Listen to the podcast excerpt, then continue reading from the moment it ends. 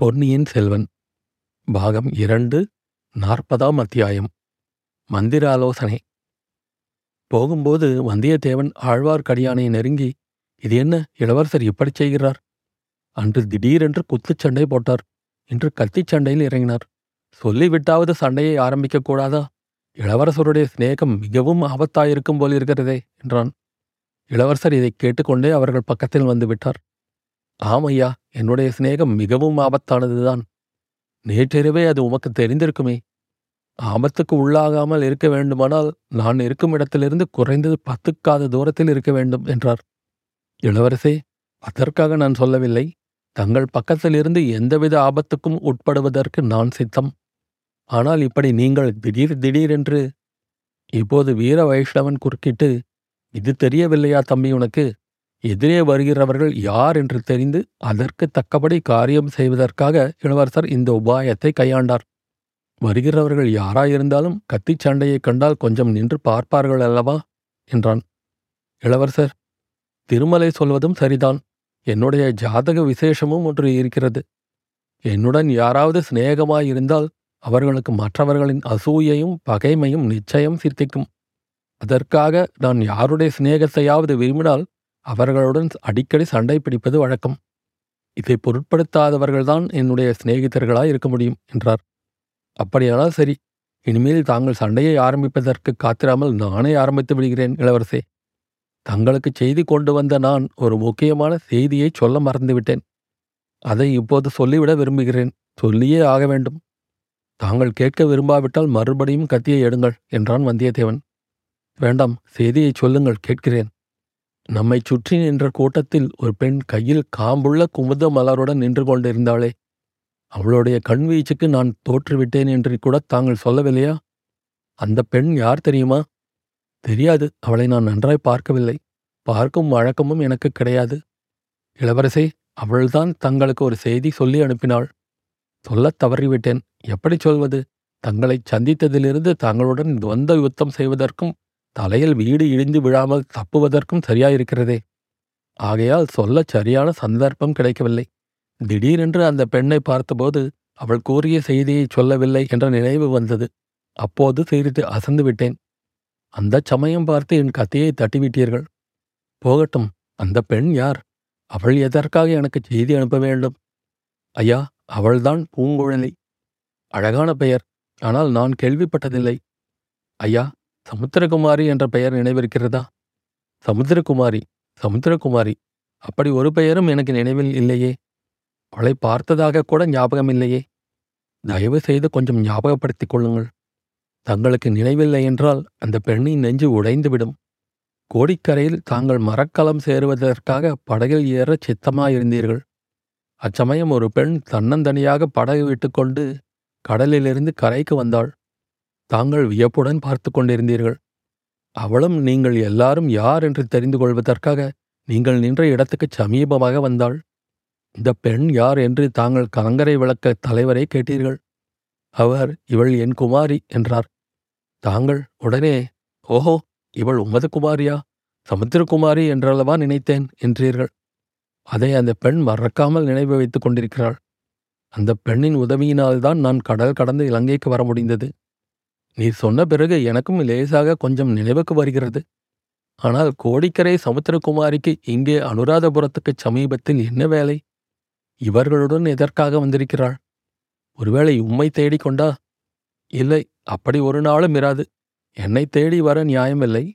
யாரையாவது தேடி வந்திருந்தால் அது தங்களை தேடித்தான் இருக்க வேண்டும். இதற்காக என்று எனக்கு தெரியாது.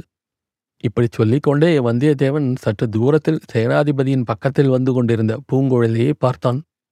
அவள் தலை குனிந்த வண்ணம் நடந்தாள். ஆயினும் அவளுடைய கவனம், கருத்து எல்லாம் இளவரசரிடமே இருக்கின்றன என்பதை உணர்ந்து கொண்டான்.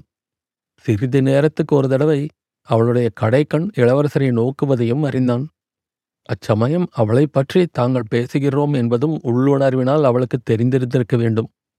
இல்லாவிடில் அப்படி அவள் குனிந்த தலை நிமிராமல் நடப்பதற்கு யாதொரு அவசியம் இல்லையே. அம்மம்மா, ஒரு கணமும் பார்த்த திசையை பாராமல் ஓயாமல் சலித்து கொண்டிருக்கும் கண்கள் அல்லவா அவளுடைய கண்கள். மேற்கூரை இல்லாமல் வேலைப்பாடான கருங்கல் தூண்கள் மட்டும் நின்ற மண்டபத்தை அவர்கள் அடைந்தார்கள். சுற்றிலும் ஓங்கி வளர்ந்திருந்த மரங்கள் அந்த மண்டபத்துக்கு ஓரளவு நிழலை அளித்தன. மண்டபத்தின் மத்தியில் ஒரு மேடான பீடமும் இருந்தது. அங்கே சென்று இளவரசரும் சேனாதிபதியும் பார்த்திபேந்திரனும் அமர்ந்தார்கள். வந்தியத்தேவனும் ஆழ்வார்க்கடியானும் சற்று தள்ளி நின்றார்கள். இன்னொரு பக்கத்தில் ஒரு தூணின் மறைவில் பூங்குழலி நின்று கொண்டிருந்தாள். அங்கு இருந்தபடி அவள் இளவரசரையும் வந்தியத்தேவனையும் பார்க்கக்கூடியதாயிருந்தது. அந்த கூரையில்லாத மண்டபத்தைச் சுற்றிலும் வீரர்கள் வியூகம் வகித்தது போல் இரண்டு வரிசையாக நின்றார்கள். இன்னும் சற்று தூரத்தில் குதிரைகளும் யானைகளும் நிறுத்தப்பட்டிருந்தன. இளவரசர் பார்த்திபேந்திரனை பார்த்து, என் தமையனாரும் பாட்டனாரும் என்ன செய்தி சொல்லி அனுப்பியிருக்கிறார்கள், கேட்க ஆவலாயிருக்கிறேன் என்றார். இளவரசே, சோழ ராஜ்யம் பெரிய அபாயத்துக்குள்ளாகியிருக்கிறது. இது தங்களுக்கு தெரிந்திருக்கும். ஆமையா, சக்கரவர்த்தி நெடுநாளாக நோய்வாய்ப்பட்டிருக்கிறார். அபாயம் அது மட்டுமல்ல, சாம்ராஜ்யத்துக்கே பேரபாயம் நேர்ந்திருக்கிறது. பெரிய அதிகாரங்களில் உள்ளவர்கள் துரோகிகளாகிவிட்டார்கள். சக்கரவர்த்திக்கும் பட்டத்து இளவரசருக்கும் தங்களுக்கும் விரோதமாக சதி செய்யத் தொடங்கிவிட்டார்கள். தங்கள் தமையனாருக்கு பட்டம் இல்லை என்று சொல்லிவிட்டு சிவபக்தி வேஷதாரியான ருத்ராட்ச பூனை மதுராந்தகனுக்கு பட்டம் கட்டுவது என்றும் தீர்மானித்திருக்கிறார்கள். பழுவேட்டரையர்களும் சம்புவரையர்களும் இரட்டைக்குடை ராஜாளியாரும் அழபாடி மழவரையரும் மற்றும் இவர்களைப் போன்ற வேறு பல துரோகிகளும் இந்த கூட்டுச்சதியில் சேர்ந்திருக்கிறார்கள். ஆனால் அவர்கள் முயற்சி பற்றி நாம் சிறிதும் கவலைப்பட வேண்டியதில்லை. வடதிசை சைன்யமும் தென் திசை சைன்யமும் நம் வசத்தில் இருக்கின்றன. திருக்கோவலூர் மிலாடுடையாரும் கொடும்பாளூர் பெரியவேளாரும் நம் பக்கம் இருக்கிறார்கள். இவர்களுடைய உதவிகளை கொண்டும் சைன்யத்தின் துணை கொண்டும் துரோகிகளின் சதியை ஒரு நொடியில் சின்னாபின்னப்படுத்திவிடலாம். ஆனால் எதிரிகளுக்கு அதிக காலம் இடம் கொடுத்துவிடக்கூடாது. துரோகிகளின் சூழ்ச்சியை முளையிலேயே கிள்ளி எறிந்துவிட வேண்டும். இப்படிப்பட்ட நிலைமை ஏற்பட்டு இருப்பதை முன்னிட்டு தங்களை உடனே காஞ்சிக்கு அழைத்து வரும்படியாக தங்கள் தமையனாரும் பாட்டனாரும் என்னை அனுப்பி வைத்திருக்கிறார்கள். இச்சமயத்தில் நீங்கள் சகோதரர்கள் இருவரும் பிரிந்திருக்கலாகாது என்றும் ஒரே இடத்தில் இருப்பது மிக அவசியம் என்றும் தங்கள் பாட்டனார் கருதுகிறார்.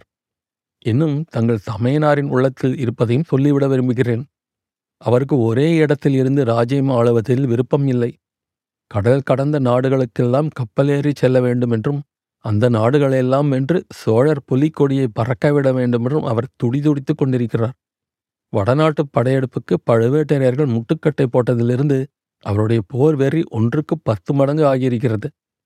ஆகையால் தாங்கள் காஞ்சி வந்து சேர்ந்ததும் தஞ்சைக்கு படையெடுத்து சென்று சதிகாரர்களெல்லாம் அதம் செய்து ஒழித்துவிட்டு சோழ சிம்மாசனத்தில் தங்களை அமர்த்தி முடிசூட்டிவிட்டு. இத்தனை நேரம் கவனத்துடனும் மரியாதையுடனும் கேட்டுக்கொண்டு வந்த இளவரசர் இப்போது தம் செவிகளை கையினால் மூடிக்கொண்டு, வேண்டாம், அத்தகைய விபரீத வார்த்தைகளை சொல்லாதீர்கள். சோழ சிம்மாசனத்துக்கும் எனக்கும் வெகு தூரம் என்றார். தங்களுக்கு பிடிக்கவே இல்லை என்றால் நான் சொல்லவில்லை. அது தங்களுடைய தமையனார் இஷ்டம், தங்கள் இஷ்டம். நீங்கள் சகோதரர்கள் விவாதித்து தீர்த்து கொள்ள வேண்டியது. ஆனால் சதிகாரர்களை ஒழிப்பதில் 2 பேரும் ஒன்றுபட வேண்டியது அவசியம். உடனே தாங்கள் காஞ்சிக்கு புறப்பட்டு வாருங்கள். பழுவேட்டரையர்களையும் சம்புவரையர்களையும் பூண்டோடு அழிப்போம். சிவபக்தி வேஷதாரியான மதுராந்தகனை சிவலோகத்துக்கே அனுப்பி வைப்போம். பிறகு தாங்களும் தங்கள் தமையனாரும் யோசித்து உசிதம் போல் முடிவு செய்யுங்கள் என்றான் பார்த்திபேந்திரன். ஐயா, எல்லாம் நாமே முடிவு செய்ய வேண்டியதுதானா? என் தந்தை சக்கரவர்த்தி, அவருடைய விருப்பம் இன்னதென்று நாம் தெரிந்து கொள்ள வேண்டாமா? ஒருவேளை தாங்கள் தெரிந்து கொண்டிருக்கிறீர்களா? என் சமையனாருக்கு தந்தையிடமிருந்து ஏதேனும் அந்தரங்க செய்தி வந்ததா? இளவரசே, இந்த சந்தர்ப்பத்தில் உண்மையை சொல்ல வேண்டியது அவசியம். மூடி மறைப்பதில் பயனில்லை. தங்கள் தந்தையின் விருப்பத்தை இச்சமயம் அறிந்து கொள்வது இயலாத காரியம். சக்கரவர்த்தி இப்போது சுதந்திர புருஷராயில்லை. பழுவேட்டரையர்களின் சிறையில் இருக்கிறார். அவர்களுடைய அனுமதியின்றி யாரும் சக்கரவர்த்தியை பார்க்க முடியாது, பேசவும் முடியாது. அவருடைய விருப்பத்தை தெரிந்து கொள்வது எங்கனம்? தந்தையை காஞ்சிக்கு வர சொல்வதற்காக தங்கள் தமையனார் பெருமுயற்சி செய்தார். காஞ்சியில் பொன் மாளிகை கட்டினார். சக்கரவர்த்தி விஜயம் செய்து கிரகப்பிரவேசம் செய்ய வேண்டும் என்று அழைப்பு அனுப்பினார். ஆனால் சக்கரவர்த்தியிடமிருந்து மறு ஓலை வரவில்லை. என் தந்தை நோய்பட்டிருப்பதும் நடக்க முடியாதவராயிருப்பதும் தெரிந்த விஷயம்தானே? இளவரசே, தங்கள் தந்தை 3 உலகங்களின் சக்கரவர்த்தி. காஞ்சிக்கு காலால் நடந்து வர வேண்டுமா? யானைகள் குதிரைகள் இல்லையா? வண்டி வாகனங்கள் இல்லையா? தங்க ரதங்களும் முத்துச் சிவிகைகளும் இல்லையா? தலையால் சுமந்து கொண்டு வருவதற்கு முடிசூடிய சிற்றரசர்கள் 1000-10000 பேர் போட்டி போட்டுக்கொண்டு வரமாட்டார்களா? காரணம் அதுவன்று, பழுவேட்டரையர்களின் துரோகம்தான் காரணம். தஞ்சை அரண்மனை இப்போது சக்கரவர்த்தியின் சிறையாக மாறிவிட்டது. இளவரசே, தங்கள் தந்தையின் உயிரை காப்பாற்ற விரும்பினால் உடனே புறப்பட்டு வாருங்கள். இந்த வார்த்தைகள் இளவரசரின் உள்ளத்தை கலக்கிவிட்டன என்பது நன்றாக தெரிந்தது. அவருடைய களை பொருந்திய முகத்தில் முதன்முதலாக கவலை குறி தென்பெற்றது. இளவரசர் சிறிது நேரம் சிந்தனையில் ஆழ்ந்திருந்துவிட்டு சேனாதிபதியின் முகத்தை ஏறிட்டு பார்த்தார். தளபதி, தங்களுடைய யோசனை என்ன? சில நாளைக்கு முன்பு முதன் மந்திரி அனிருத்த பிரம்மராயர் வந்திருந்தார். அவர் என் தந்தையின் மதிப்புக்கும் அந்தரங்க அபிமானத்துக்கும் உரியவர். அவர் என்னை இலங்கையிலேயே சில காலம் இருக்கும்படி யோசனை சொன்னார். தாங்களும் அதை ஆமோதித்தீர்கள். இங்கே சண்டை ஒன்றும் நடக்கவில்லையே, நான் எதற்கு இருக்க வேண்டும் என்று கேட்டதற்கு சமாதானம் சொன்னீர்கள். முதன் மந்திரி இதோ நிற்கும் வைஷ்ணவரிடம் அதே யோசனையை திரும்பச் சொல்லி அனுப்பியிருக்கிறார். என் சமக்கை இளைய பராட்டியிடம் எனக்கு எவ்வளவு மதிப்பு உண்டு என்பது தங்களுக்கு தெரியும். அவர் இட்ட கோட்டை நான் தாண்ட மாட்டேன். இலங்கைக்கு அவர் வர சொல்லித்தான் வந்தேன்.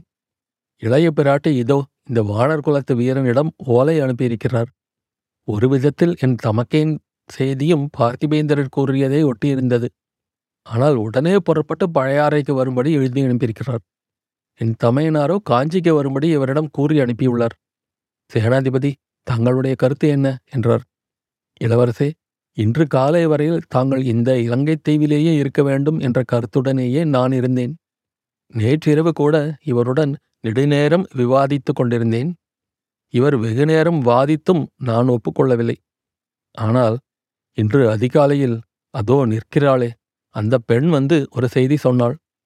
அதை கேட்டதும் என் கருத்தை மாற்றிக்கொண்டேன். தாங்கள் உடனே காஞ்சிக்கு போக வேண்டியது அவசியம் என்று இப்போது எனக்கு தோன்றுகிறது என்றார் இலங்கை சேனாதிபதி. தூண் மறைவிலே நின்று தன்னை கடை கண்ணால் பார்த்து கொண்டிருந்த பூங்குழலியின் மீது இளவரசர் தம் பார்வையை செலுத்தினார். அபிமன்யூவை நாலாபுரமும் பகைவர்கள் தாக்கிக் கொன்றதாக கேள்விப்பட்டிருக்கிறேன். என்னை நாலாபுரமிருந்து வரும் செய்திகளை தாக்கி கொன்று விடும் போலிருக்கிறது என்று இளவரசர் சொல்லிக் கொண்டார். அந்த பெண் என்னதான் செய்து கொண்டு வந்திருக்கிறாள்? அவளே சொல்லட்டும் என்றார் பெரியவேளார். பூங்குழலி தயங்கி தயங்கி நடந்து வந்தாள். இளவரசர் முன்னால் வந்து நின்றாள். 4 பக்கம் திரும்பி பார்த்தாள். சேனாதிபதியை பார்த்தாள், பார்த்திபேந்திரனை பார்த்தாள், சற்று தூரத்தில் நின்ற வந்தியத்தேவனையும் ஆழ்வார்க்கடியானையும் பார்த்தாள். இளவரசர் முகத்தை மட்டும் அவளால் ஏறிட்டு பார்க்க முடியவில்லை. பெண்ணே, சொல் சீக்கிரம் என்றார் சேனாதிபதி. பூங்குழலி ஏதோ சொல்ல முயன்றாள். ஆனால் வார்த்தைகள் ஒன்றும் வரவில்லை. ஆஹா, இந்த உலகமே ஊமை மயமாகிவிட்டது போல் காண்கிறது என்றார் அருள்மொழிவர்மர். அவ்வளவுதான், பூங்குழலி தன் கண்ணிமைகளை உயர்த்தி ஒரு தடவை ஒரு கணத்திலும் சிறிய நேரம் இளவரசரை நோக்கினாள். அதற்குள் அக்கண்களில் கண்ணீர் ததும்பி வழிய ஆரம்பித்துவிட்டது. உடனே அங்கிருந்து ஓட்டம் பிடித்தாள். ஓடிப்போய் தூரத்தில் அடர்ந்து வளர்ந்திருந்த மரங்களுக்கிடையில் மறைந்தாள். எல்லாரும் வியப்புடன் அதை பார்த்து கொண்டு நின்றார்கள். வந்தியத்தேவன் முன்வந்து, ஐயா, இவள் முன்னொரு தடவை இப்படித்தான் ஓடினாள். நான் தொடர்ந்து போய் பிடித்து கொண்டு வருகிறேன் என்றான். அப்படியே செய். ஆனால் அதற்குள் அவள் கொண்டு வந்த செய்தி என்ன என்பதை சேனாதிபதி சொல்லட்டும் என்றார் இளவரசர். அதற்கு சேனாதிபதி, அதை 2 வார்த்தைகளில் சொல்லிவிடலாம். இளவரசரே, தங்களை சிறைப்படுத்தி கொண்டு வருவதற்காக பழுவேட்டரையர்கள் 2 பெரிய மரக்கலங்களையும் அவை நிறைய போர் வீரர்களையும் அனுப்பியிருக்கிறார்கள். மரக்கலங்கள் தொண்டைமான் ஆற்றுக்கால்வாயில் புகுந்து மறைவான இடத்திலே வந்து நிற்கின்றன என்றார். அத்தியாயம் முடிவு.